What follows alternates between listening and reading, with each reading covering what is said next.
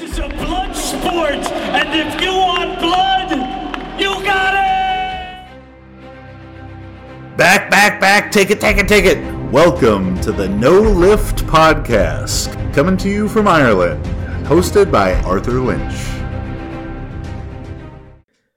Okay, welcome back to another episode of the No Lift podcast with myself, Arthur Lynch. And returning for this episode of the show, I'm delighted to welcome uh, Connor Heffernan. Connor, good afternoon. How are you? Yeah, not too bad. Um, I'm up in Ulster University at the minute, so hopefully the Wi-Fi is holding up. I've taught four hours of classes, driven two hours to get here, and I'm working off very little sleep. But enthusiastic and excited to be here. That's a solid combination. and uh, it's also a pleasure to welcome uh, Guy Lochhead and Lottie Kamenga. Uh, apologies if I mispronounced the names, guys. But uh, it's a pleasure to welcome you both onto the show. Guy and Lottie are committee members at the Bristol Co op Gym. And the, the theme of this episode is going to be centered around co op gyms. You know, what are they? How are they set up? How do they run? And uh, I guess the, the philosophy behind them, uh, so to speak. So, welcome to both of you. How are you both doing this afternoon? Um, I'm all right, All right. thanks.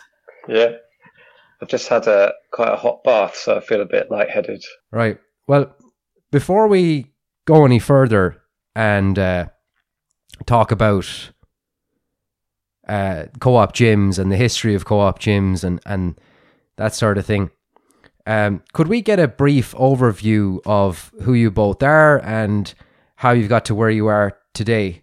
Um, so maybe maybe we start with yourself, Lottie. Um, yeah, maybe I should say it's pronounced Lotte, but I don't mind Lottie. Both are fine. Um, yeah, uh, I my name's Lotte. Um, I'm one of the directors at the Bristol Cooperative Gym. I've been a director for like a little over a year now, but I've been going to the gym for about three years. And for the rest, I have no background in any gym related thing. So I'm just like a person who got um, wrapped up in the co-op gym, um, knowing nothing about gyms or anything beforehand.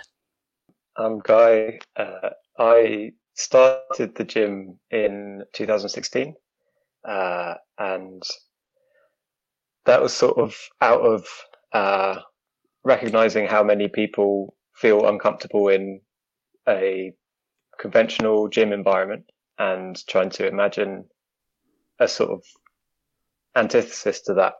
Uh, and then just kind of, yeah, following that and being like, oh, so it should be probably not for profit, probably owned by the members, controlled by the members. Um, and then, yeah, just thought, oh, it's probably worth giving this a try then.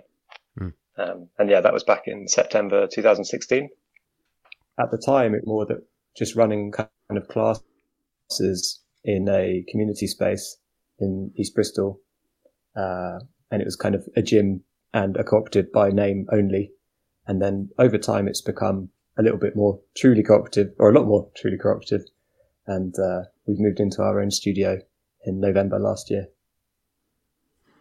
Cool. And if I was just to tease that out a little bit more, so you, you mentioned about, uh, I suppose, uh, experiences that, that people have had in the gym and, and probably not not so nice ones.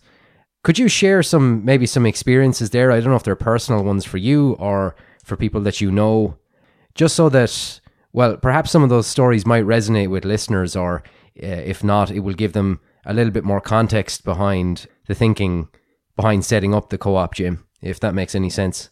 Yeah, I mean, I think for me it was it was more out of a sort of fascination about where fitness culture came from, you know, such as it is. Like it seems you could go to any gym anywhere in the world, like of a, of a certain type, and you'd sort of know, relatively speaking, like what you were likely to find there. Um, and that sort of lack of um, difference, that lack of like sort of diversity in terms of the training environment, in terms of like sort of training culture. And I'm talking, I suppose, mainly about sort of discount gyms and like the big chain gyms that people that probably are like our first kind of point of call if we wanted to, if we decided to get fitter or, you know, decided to start going to the gym. Um, it's a real sort of monoculture Um, and we know from looking at uh, data around this stuff that there's a big kind of socioeconomic aspect to that. There's like, uh, uh, yeah, like there are sort of strong kind of cultural and social uh, forces that shape that experience, and that the gym environment tends to reproduce the same sorts of uh, forces that we experience more broadly socially. So we know that like uh, women and LGBT people are less likely to be uh, as physically active. Uh, that older people are less likely to be as physically active. And I think like with uh, in gyms in particular, it seems to be I don't know particularly a particular narrow kind of cultural experience, I suppose. Um, and you know we know the kind of benefits that strength training uh, can bring. Uh, so I was kind of like thinking, especially about how this particular fitness culture around strength training uh, had came to be, and uh, yeah, just wanting to kind of imagine something a little more, a little more varied, a little more welcoming, um, a lot more welcoming. Um, but yeah, like I say, I feel like there are like strong kind of external kind of cultural forces that uh, that affect that experience. Um, so, you know, I can't say that I've had like particularly awful negative experiences in the gym. Um, and I think the purpose, but I think the purpose of like a cooperative gym is trying to bring in people who, you know, are sort of directly affected by those environments and sort of set, have a kind of model that allows them to kind of lead the space and kind of uh, create an environment that they would prefer to be in and that would open up all those benefits to them as well, which we know at the moment isn't really happening. Very good. So, for the listener who wouldn't be familiar with, I suppose, even the term of a co-op gym, and to be quite honest, until until Connor made me aware of you guys fairly recently, I had never heard the term either. So, could you kind of give a bit of an overview of what a what's meant by the term co-op gym as opposed to I suppose any other type of type of gym, be that a commercial or a or a semi-private uh, or a private facility. Yeah, so I mean, fundamentally, it just means that it's like owned by its members. Um, the cooperative model, I can't pretend to be a proper expert on the history of cooperatives, but um, I it sort of has its roots in sort of 19th century, as I understand it, sort of 19th century uh, kind of worker organization. Um, I think I think some of the earliest examples were people um, growing wheat and then getting together to uh, buy a mill for themselves, so that they could mill their own grain rather than having to pay someone extortionate rates to do it for them. Um, and I think there, yeah, I think it's sort of mid 19th century um, was kind of when the first kind of modern co-op was founded, and they have these kind of seven cooperative principles, um, which we as the co-op gym sort of tried to to sort of stick to as well. And these are to have sort of open and voluntary membership for the gym to be sort of democratically controlled by the members that members participate economically in the uh, in the organization. Uh, that it's that the organization is like autonomous and independent. That there's there's a kind of aspect of education in the model as well. So we try to like share skills and put on workshops for our members. Um, that there's kind of cooperation between cooperatives as well. So like Bristol is quite a uh, has a quite a strong kind of cooperative uh, support network, and we you know we have a lot of crossovers with other co-ops in the city.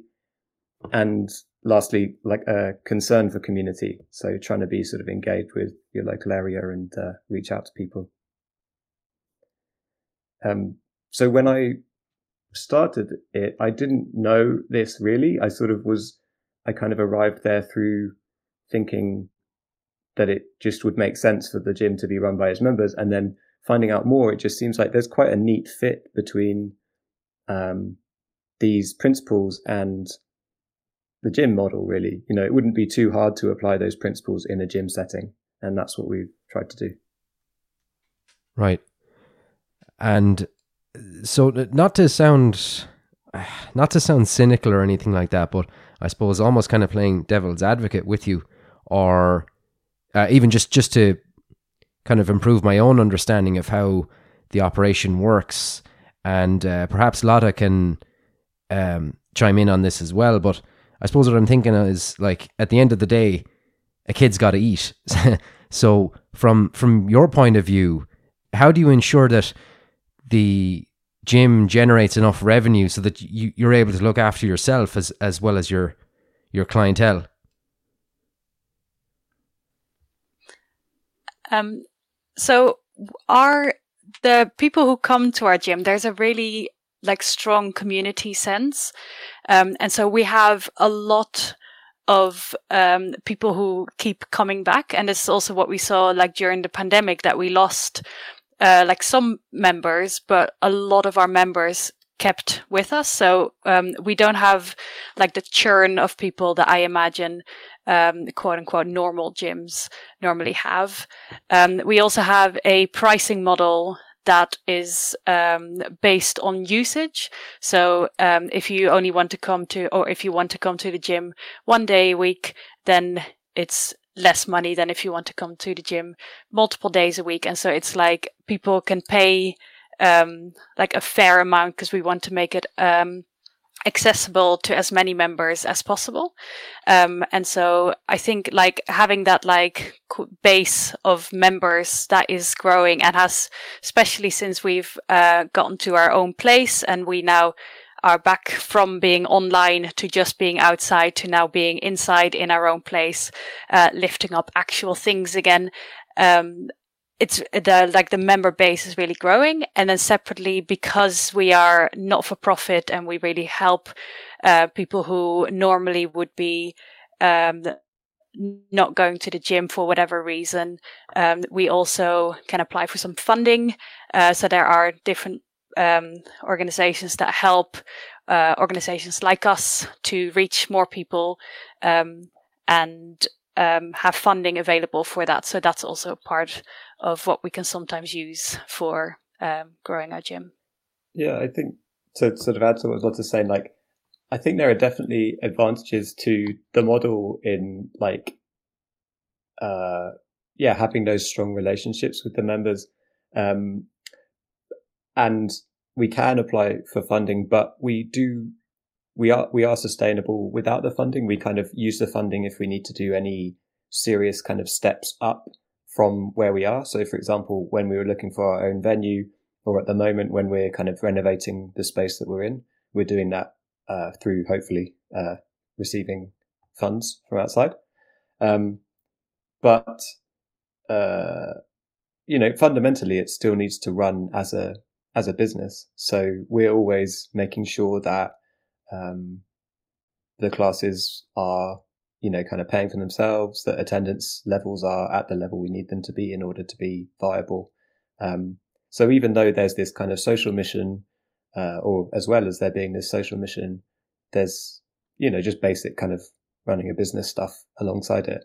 Um, and we're really lucky to have some really skilled members who, um, who who kind of take that on uh, voluntarily. So uh, our treasurer Rachel had just kind of did all of our uh, overseeing our kind of bookkeeping for for years, and we've recently taken on uh, Kerry, who's helping kind of like uh, do more like sort of strategic sort of planning uh, with the finances, and then like yeah, Lotta is does tons of amazing like data analysis about our attendances. So, you know, another advantage of being a co-op is you can hopefully, you know, you can work with people who have a whole range of skills that contribute towards the uh, success of the organization.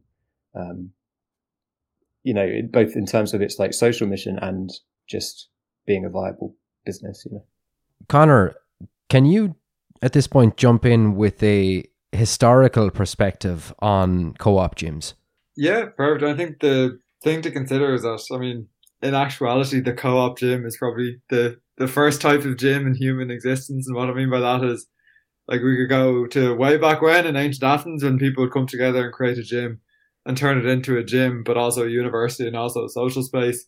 But then even looking at the types of gyms which emerged in the 1800s and the Turnverein gyms, the sort of bodyweight calisthenic gyms, oftentimes everyone was paying a fee.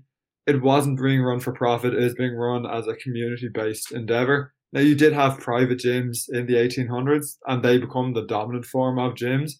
But really the first wave of gyms in the 1790s and 1800s, a lot of them are more community based gyms. Now, if we want to go a little bit more modern, we'd probably be looking at something like the health and strength gymnasiums. And I've talked to Guy about this previously. In 1910, 1920, 1930, Health and Strength magazine, which is the premier fitness magazine in Great Britain and the British Empire, creates a Health and Strength League, which is basically like a, a membership informally that, that one can acquire to, you know, get a little health and strength badge, tell people they're in the Health and Strength League, get a discount on Health and Strength magazine. But the real, I suppose, magic of the Health and Strength League is they say we want to help members create their own gyms. And because the Health and Strength League was all about community, its motto was sacred thy body as thy soul. They said that any health and strength gym which was created would be a co-op. And they set out a sort of baseline structure for co-op gyms to, to emerge in Great Britain. These gyms would have been weightlifting gyms, wrestling gyms, bodybuilding gyms, early powerlifting gyms, predominantly in working class areas, much in the same way that in, in the Bristol co-op, we're seeing members pooling their resources, be it data analysis, be it, I suppose, being able to interact with people, see what they like in a fitness sense, being able to pool their strengths and weaknesses. These health and strength gyms relied on people being able to make their own equipment, people being able to help individuals get jobs in the community, people being able to help others help themselves, for want of a better phrase. And I think the interesting thing is the health and strength co-op model, it lasts for like 30 or 40 years. It sort of dies out in England um, in the 1960s and 1970s when it's replaced by the sort of big globo gyms. And generationally, people start to do different types of fitness. But like we have, and I think Arthur, we've talked about before, like we have a living example of a, a health and strength co-op gym in Ireland, which is Hercules Gym in Dublin, which was founded in 1935 as a co-op and still exists today. So I think when we're looking at the lineage of co-op gyms, it's important to think about the fact that like the co-op is sort of the original and then it's the capitalist model, which is the more recent of the two. And we can have a philosophical conversation about which is better for the future of humanity. I'd probably side more with the co-op than the capitalist model. But it is just interesting to think about how these economic structures within the gym actually change the philosophy of the gym. So the co-op gyms are more community based and actually do have that longer lineage. Very good. Uh, and yeah, that was probably going to be uh, my next question for you was around uh, was around the Hercules gym, and because to to the best of my knowledge, that's the only co- cooperative uh, gym structure within Ireland. You know, I'm not, I'm not aware of any others. Although I, I mean, to be honest, I haven't spent a, a lot of time searching for them. If if you know what I mean. So yeah, do you think that it's sort of a a similar philosophy adopted there? Yeah, I mean, and on co-ops like Hercules, founded in 1935, that's the first co-op gym. We get co-op gyms branching out into Waterford, Cork, Belfast, um, Galway, Mayo, and a host of different towns and cities around Ireland. There could well be another co-op which exists that I'm unaware of, um, but it does seem like Hercs is the is the the only one still in existence. Now, the thing that's interesting about Hercs is it goes into sort of what Guy is talking about that desire for something different and that desire to help the community. Because the bantamweight British wrestler who founds Hercs in Ormond Quay, um, George Dale, I think his name was, his express intention was to help the local youths. So, put into the slightly more direct and harsh language of the 1930s, he said that he wanted to save the teenagers from delinquency in inner city Dublin. So he said the best thing to do would be to set up this cooperative gym. It's predominantly working class. Men are coming together, creating equipment, and actually keeping an eye on that younger generation. So certainly Hercs's community element is very similar to say what Guy and the Bristol Co-op are doing in the sense of creating that community within a local area. And I suppose the only thing to think about, Arthur, from your own world, which might be similar, is I think a lot of powerlifting gyms sort of operate in a middle space between having that community, but then also being like a capitalist um, structure or a capitalist setup. Like I think the community element is often fostered in certain gyms where things like Hercs or the Bristol Co-op go one further is they maybe give members a little bit more influence and say over the direction of the gym. Yeah, I think you're dead right uh, in saying that. In that somewhere like the facility that I train at and that I'd be affiliated with, uh, City Gym Limerick, will be sort of like somewhere in between the, the the pure commercial model and the the cooperative model, and that's why I suppose I was interested uh, to know how, how how you guys, pardon the pun, Guy and, and Lotta, uh, how you guys make the co-op gym model financially sustainable. Because you know when it, when you're talking about something that's non for profit, I mean it, that that's where I suppose I'd be I'd be keen to know how how you go about your business, and you you clearly you've you've outlined it already. You you're uh, it's a you run a fairly shrewd operation, so that that's really cool. And um, there's something else that I want to explore for a moment, and that's uh, in some of the, the pieces you've written, Guy. I know you've talked about applying the, the self determination theory to, I suppose, like as a sort of a framework for the uh, the gym itself. So, could you outline that for a moment for the listeners and how that relates to the the co-op gym? Yeah, sure. Yeah. Um, again, I can't I can't pretend to be an expert on this. I've only this is just like stuff that I've read. but um, so as far as I understand, self determination theory is a kind of uh, theory of motivation, psychological theory of motivation, um, and it identifies these three sort of characteristics which seem to give us more uh, intrinsic motivation, um, which are autonomy, so feeling like we have uh, like that we're able to uh, to act, uh, belonging, feeling like we're part of a, a, community, and competence. So like we have the um, I guess the skill or the knowledge to act. Um, and yeah, I remember reading some review, like systematic reviews of the relationship between self determination theory and exercise um, and yeah, saying how much more likely people were to stick with their exercise habit if they felt that they were autonomous and part of a community and um, and competent. Um, so yeah, again, for me, that just felt like a really nice match with uh, a kind of cooperative model.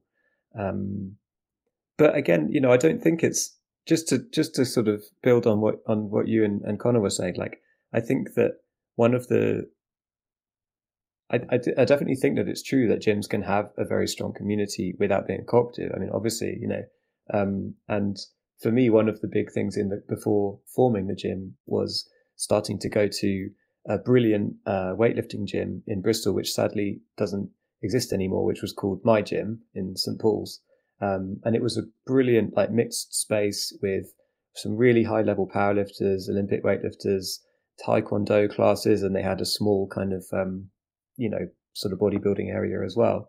But it was just a real kind of mix of people who used it um, all sorts of backgrounds all sorts of interests um, and the space was held in such a way that uh, yeah everyone just kind of you know you'd have a lot of like chat during your rest periods and that was as much of a uh, as much of a the experience for me as a member as whatever lifting I was doing at the time, you know. Um, but I think, uh, and and you know, I know that when when CrossFit was, you know, with the kind of initial CrossFit boom, that was the big thing that everyone said about CrossFit was like, oh well, you know, there are these problems with it, but oh, the community is fantastic, you know, and that's surely that's one of the most kind of uh, pretty pure kind of capitalist kind of examples of you know, in in in the sort of fitness industry.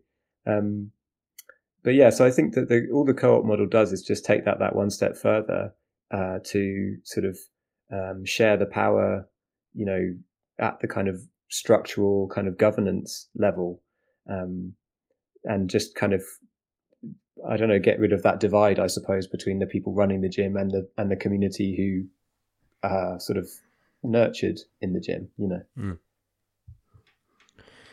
Now, in our email conversations um, prior to setting up this podcast, you mentioned about a, a collaborative gym design process that you've recently been through. So, can can we talk about that for a moment? And I suppose what was involved and who was involved, and, and what were the what were the results like overall? Do you want to do it, Lotta? Sure. Um, yeah, so the space that we're in at the moment used to be a office building, and that's still very visible. So it has a carpet on the floor and uh, lots and lots of sockets um, for screens and computers and everything. Um, and so we're working with a architect um, firm called 2A1M who have um, helped us design a gym space that can really feel like our home. Um, and so we've done that in a cooperative way. So we've done it in, um, yeah, very collaboratively. So we had ongoing conversations with them on online and we had multiple meetings with them. So the first meeting that we had with, um, the, the architects, um, some of the cooperative members got together in the space and we were thinking about like okay so what does it feel like to walk into the space? Um, when do you like how where does the equipment where is it stored? Like um, what is the process of being at a gym class? Um, and um, so they really like talked to us about um, yeah, very much like the, the vibe of the place rather than the practicalities of like, you know, what does the floor look like? More about like, how do you use the space? Um, and then they went away and took all of our thoughts and then they came up with like, I think like six different, like quite, quite like, um, varied options for designs. And we again got together in the space and we talked about like what we liked and what we didn't like about these six designs. And then, um, they again went away and like, so we refined it, um, by lots and lots of conversations, both in person and online, which really meant that everyone could have a say in how they would feel most um, welcome into the space. Um, and what we have come up with now is this really like I'm very excited about the design, um, where you walk in and then one of the things that we wanted was for it to not feel intimidating for new people coming into a space. I think sometimes when you walk into a gym, you walk in and it's like immediately these like intimidating machines or like these really heavy weights. And I think what we wanted as well is for people to walk in and not immediately feel pressure to you know, interact with all of these weights. So we have like this really big shelving unit on the side where all of the weights go in. Um, and yeah, so we really wanted to make it as like welcoming as possible to anyone, especially people who might feel intimidated about going to a gym and like what that space feels like. And also about like, we thought about like different ways of making it accessible to people with different abilities, but also neurodiversity. And um, yeah, we really thought about like as varied as possible with all of our members what the space should look like and really designed it as a big collaborative process. Hmm. Um, w- was it difficult to get people to agree on on that, or did you just kind of go with the majority feel, or uh, what what level of of agreement was there between the members in terms of how it should be laid out? I think we all just sort of knew like what we wanted out of it. I think there were some disagreements, but not like fundamental disagreements. I think there were like differences in opinion. And I think also in making something accessible, there's um, different ways of making it accessible to a specific type of person, which might make it less accessible to other people. For example, one of the things that came up in the design was that for neurodivergent people, it might be nice to have a more um, secluded part of the gym where you sort of don't have the entire room visible, but you're sort of in your own space. However, if you have a visual impairment, it might be nicer to not have obstacles in the in the room. And so there were all of these considerations where there were lots of different um, people sharing their thoughts and like um, like on on that kind of stuff. But I don't think there were any major disagreements that I remember. Do you remember any of disagreements, Guy? I remember. I, I mean, I suppose that this kind of speaks to a, a kind of wider thing around cooperative working processes in general, um, because there is a kind of. Uh, I think there are good and kind of more faffy ways of um, organizing a, a, group like that. You know, like we we don't operate by consensus um, at the moment. We t- we do a, like a sort of majority uh, majority vote. Um, yeah, that can be blocked, but yeah. Um, so we don't sort of have to get everyone on board to do everything, um, and that's true sort of throughout the organization. You know, um, I think one of the other th- one of the other things that's helpful is like we don't make every decision together all the time.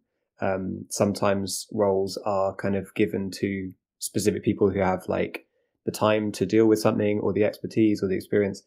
Um, so, for example, with the design process, I think the fact that we worked with architects was really helpful for that because they sort of held the process and kind of guided us through it. And we would have these meetings where they were very open and everyone was uh, contributing their thoughts, but then the architects would go away, process those, and present something for us to respond to again. I think that if we were kind of creating through uh, committee, you know, literally like draw making a drawing together or whatever, I mean, I really think that would have been tricky. But with the way that we did it, with this kind of like coming together, then going away again, coming together, going away again, yeah, it seemed to work pretty well. And I suppose that like we, most of the kind of fundamental stuff was settled at a very early stage where we kind of laid out the brief. So with some of the later design decisions, it was just a case of kind of referring back to the brief and being like, are we still on track with this thing that we agreed? You know, um, so there are a few, a few kind of tools like that, I suppose, to keep from everything just sprawling, you know? Yeah.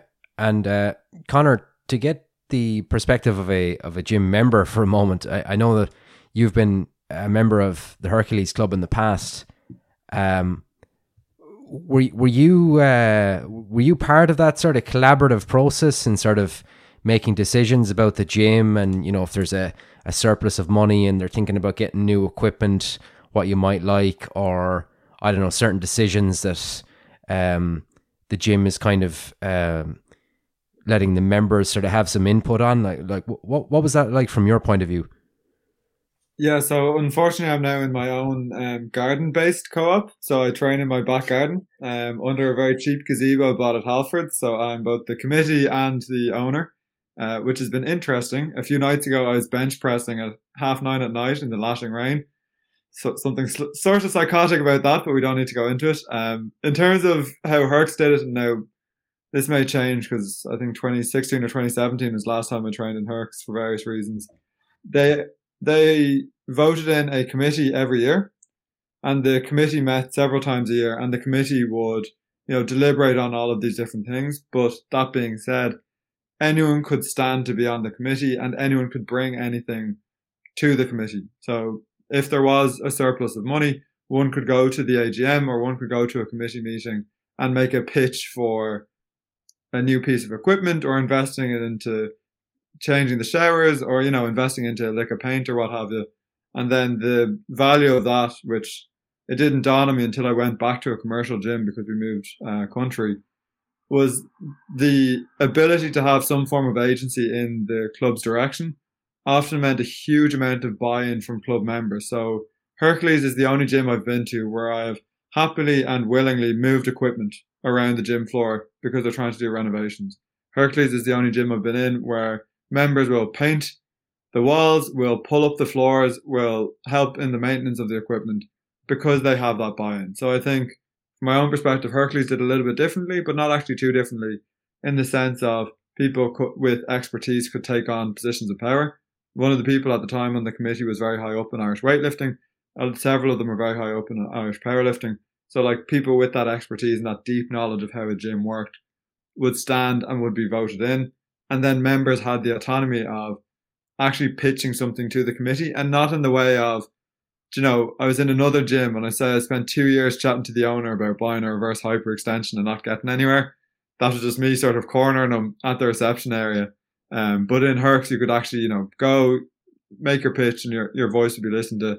Not necessarily everything would be agreed on and things would be rejected because of the variety of things people need to do. I think in the Bristol co-op, it's the same. It's interesting to see it's a similar sort of thing. Where we're relying on expertise where we are going to come to consensus on certain issues, but we do have a, a sort of baseline framework that's going to guide everything. And certainly when I joined Hercs, I was given a small membership booklet and then someone explained how the, how the gym worked and how it operated. So I, I think although maybe the nuts and bolts are different between these two gyms, the there is a commonality underpinning them, and I think that is agency and accessibility because Hercules, especially over the last ten years, has become a much more accessible place, um, depending on ability or gender, and I think that's because it's more open to members' demands and members' needs and member suggestions than maybe a Globo gym sort of would be. So just to follow on from that point, Guy, if if someone living near the Bristol Co-op gym uh, is is interested in checking it out, or you know they want to maybe maybe they're considering becoming a member, like on a on a weekly basis, what does the the running of the gym look like? I mean, do do members come in and do sort of an open gym session, or is it all uh, group based sessions or personal training sessions, or how how do you guys work it? So at the moment, we only offer classes, um, and this is something that you know is, it, it's kind of come from our our origins, I suppose, where we were renting a hall by the hour, and um, yeah, we'd have like a strength training class, and the, even the format of the class was very specific to that setting because when we set up, uh, I just bought us like two barbells, uh, 110 kilos of plates, and then we kind of were lucky to get given some kit from a very nice CrossFit gym called uh, CrossFit 605 South Bristol. Give them some credit, very kind of them. Um, uh, so yeah, we kind of ended up with this kind of strange, unique uh, strength training class, um, and we still just have uh, classes in the evenings. We've tried other times a day, but because you know, like I said, we're very responsive to like which classes are popular or whatever. At the moment, we just have uh, two classes on two or three classes running from Monday to Thursday. Um, so we've still got our strength circuit. We've got a, a, a session called all round weightlifting where we try some of the, you know, some of these kind of lost lifts, uh, some of the more kind of, I guess, like classic, like strong man, strong woman stuff. Um, it was really good fun. We have a punk aerobics class. Uh, we're yeah with, Charlie Bones, uh, who's yeah, it's just great, like aerobics to punk music. Um, uh, we have stretching class, like some high intensity fitness classes, um, more of a sort of strength endurance class with uh, Millie, and a running club that meets in uh, in Eastville Park. Um, and if anyone's interested in trying us, then we have like a free trial week.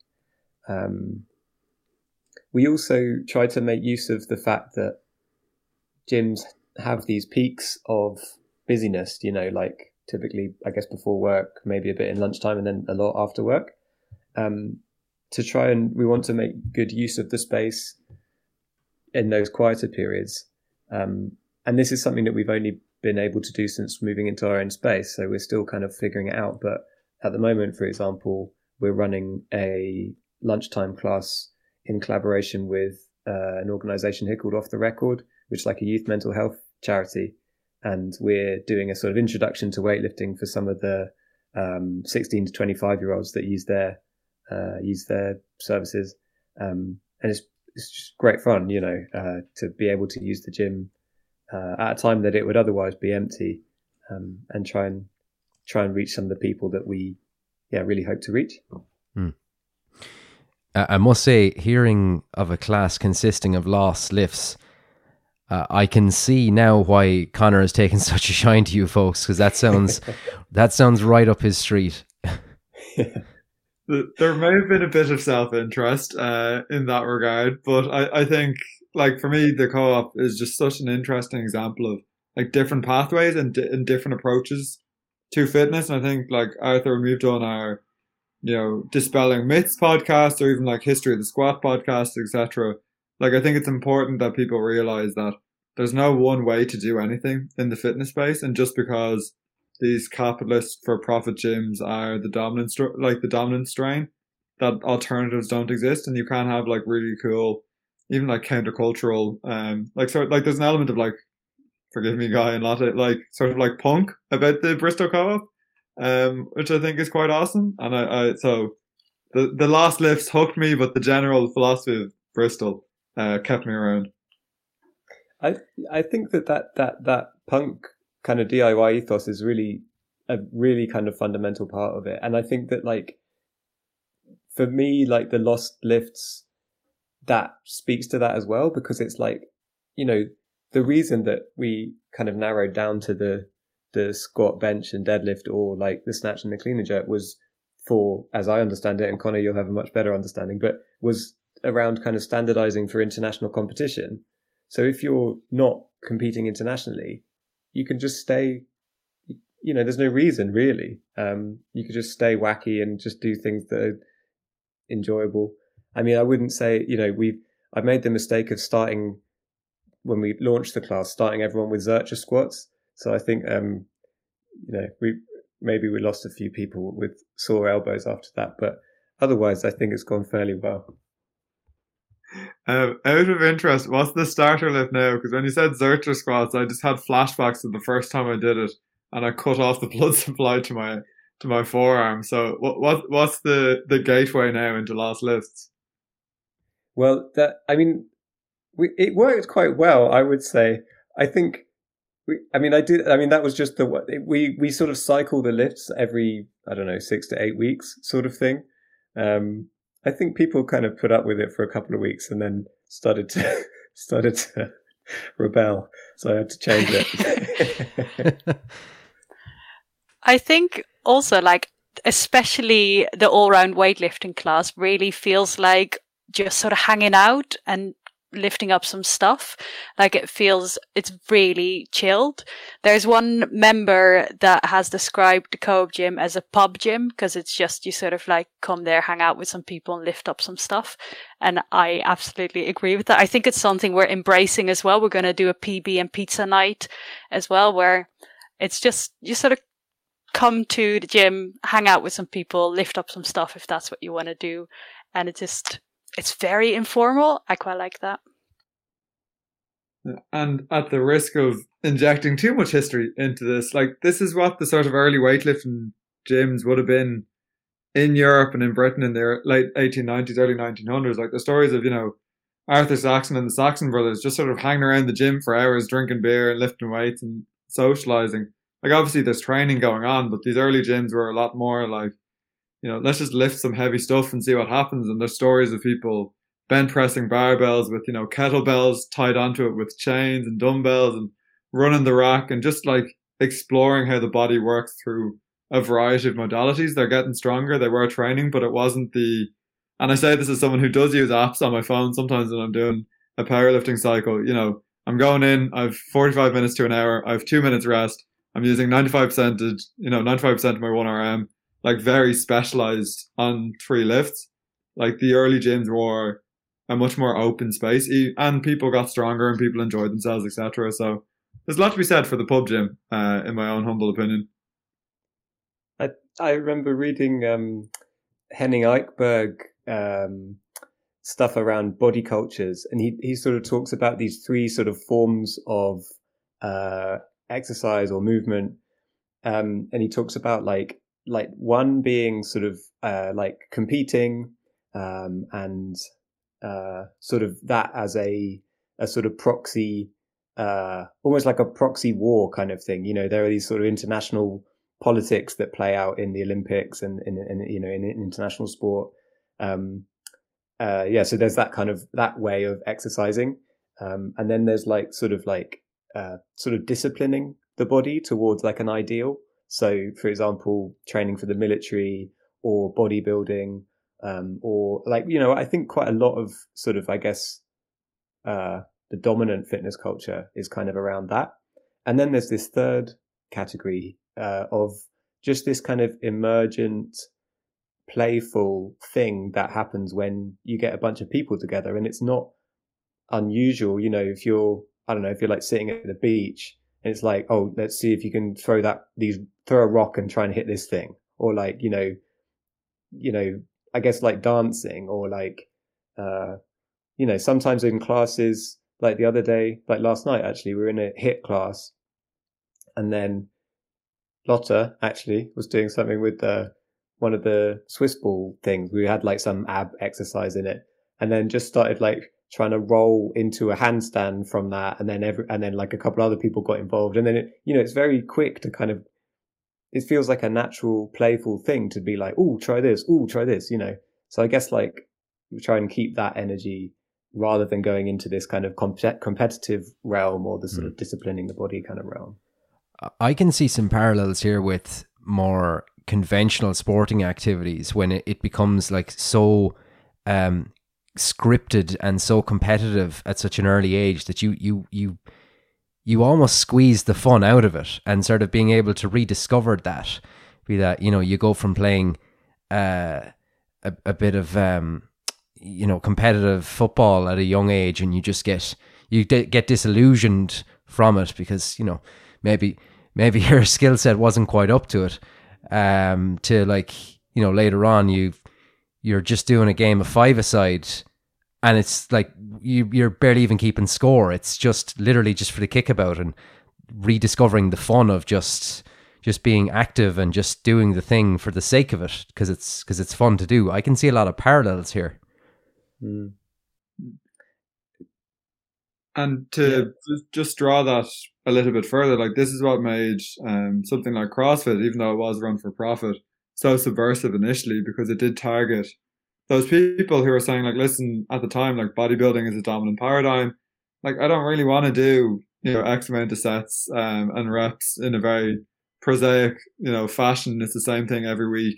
I know exactly what I'm going to be doing, or even powerlifting, or even Olympic lifting. Like I think CrossFit came at a moment in time where people were reacting against how specialized even just going to the gym had been and it introduced all these different modalities and planes of movement. Now we can talk about some of the problems across it, but I think, you know, never mind how serious sport can get. Like at times, like our own training can get quite serious and we get very limited to, you know, pushing up or out or squat, you know, squatting down and up. Um, to the detriment of like, it can actually be quite fun to sort of, you know, play around with the Zercher squat or do a Jefferson lift or do a bench press or a Turkish kettle. Like you don't need to be excelling in the numbers on these, but sometimes it's just fun to see what your body can do. Yeah. Um. So it's my understanding that you folks are running a crowdfunder to renovate your your new studio uh, next month, if if memory serves correctly. So, uh, do you guys want to tell us a little bit more about that and what you have planned for it? Um, yeah, yeah. Thanks, thanks for that invitation. That's very kind. Yeah, it's so we've we've gone through this process, this design process, um, and we've got a design that we're really happy with, um, and that we think will also kind of show a, a sort of different kind of paradigm to potentially to, to gym, gym design. and so we're looking forward to, to building it, not just for our members, but also to demonstrate like how this kind of process can happen and how a gym like this can function. Um, so at the moment, our campaign's scheduled to run from the 7th of March. Um, and yeah, we'll sort of be, you know, putting that all out on our Instagram and everything and um, through our newsletter if anyone's um, interested to, to sign up so we can kind of let them know when it starts. Um, we've got tons of uh, rewards, um, some really nice things with, uh, we, we have these illustrations in our sort of branding, I suppose, done by Jade Perkin, who's uh, one of the co-op members, um, who's a fantastic illustrator. Um, so we've got some t-shirts with her designs on that are really nice. Um, and then some stuff that people, if you're not in Bristol, that you could still kind of uh, experience our way of training, I suppose, with some of our like some online versions of the classes that we run. Um, and oh, we have a sponsor sponsor a barbell if you would like to do that, and you can design the uh, end cap for our barbells, and we'll uh, remember you every time we lift. um, so and the oh yeah, and the other thing, it'd be nice to invite everyone to uh, an event that we're running on the Saturday 9th of April, which is called the Bristol Cooperative Games, where we will be competing in sort of randomly assigned pairs in the double deadlift. So you'll book onto the event, you turn up, put everyone's name in a hat, and draw out pairs. So you'll be partnered with someone that you might not have met before, and then um, you know together you're going to decide what your first lift attempt is going to be. Give it a go and adjust up. You've got three attempts to try and deadlift together the heaviest weight you can, and we'll have a sort of uh, you know meaningless prize for the winner. And uh, I think we're also going to do a prize for whoever lifts together the biggest difference from what they could lift individually added together, Mhm. if that makes sense. Um, yeah, so come along if that sounds interesting. Yeah, sounds like a lot of fun. Now, Guy, I know you're pressed for time, so just lastly, if if you guys, uh, Lotta and Guy, want to plug any social media or the website or anywhere else that people can find out about the the co- the co-op gym or follow you guys and, and see what's upcoming for you, um, where where would be the best places to to direct them to? Um, Guy, do you want to take this one? yeah. Um, I don't have them in front of me, so I don't want to accidentally say the wrong one. I know because we've got a different Instagram handle and Facebook handle. It's a disaster. Um, website is bristolcooperativegym.org and on Instagram we're at Bristol Cooperative Gym. Fantastic. Uh, well, thank you to all f- for joining me on the on this call. I, I hope you enjoyed the the conversation, and as always, thanks to the listeners for for tuning in. I hope you found this uh, thought provoking and uh, and interesting, and uh, we'll talk to you all again soon. Thanks for having us. Yeah, thanks so much. Thank you.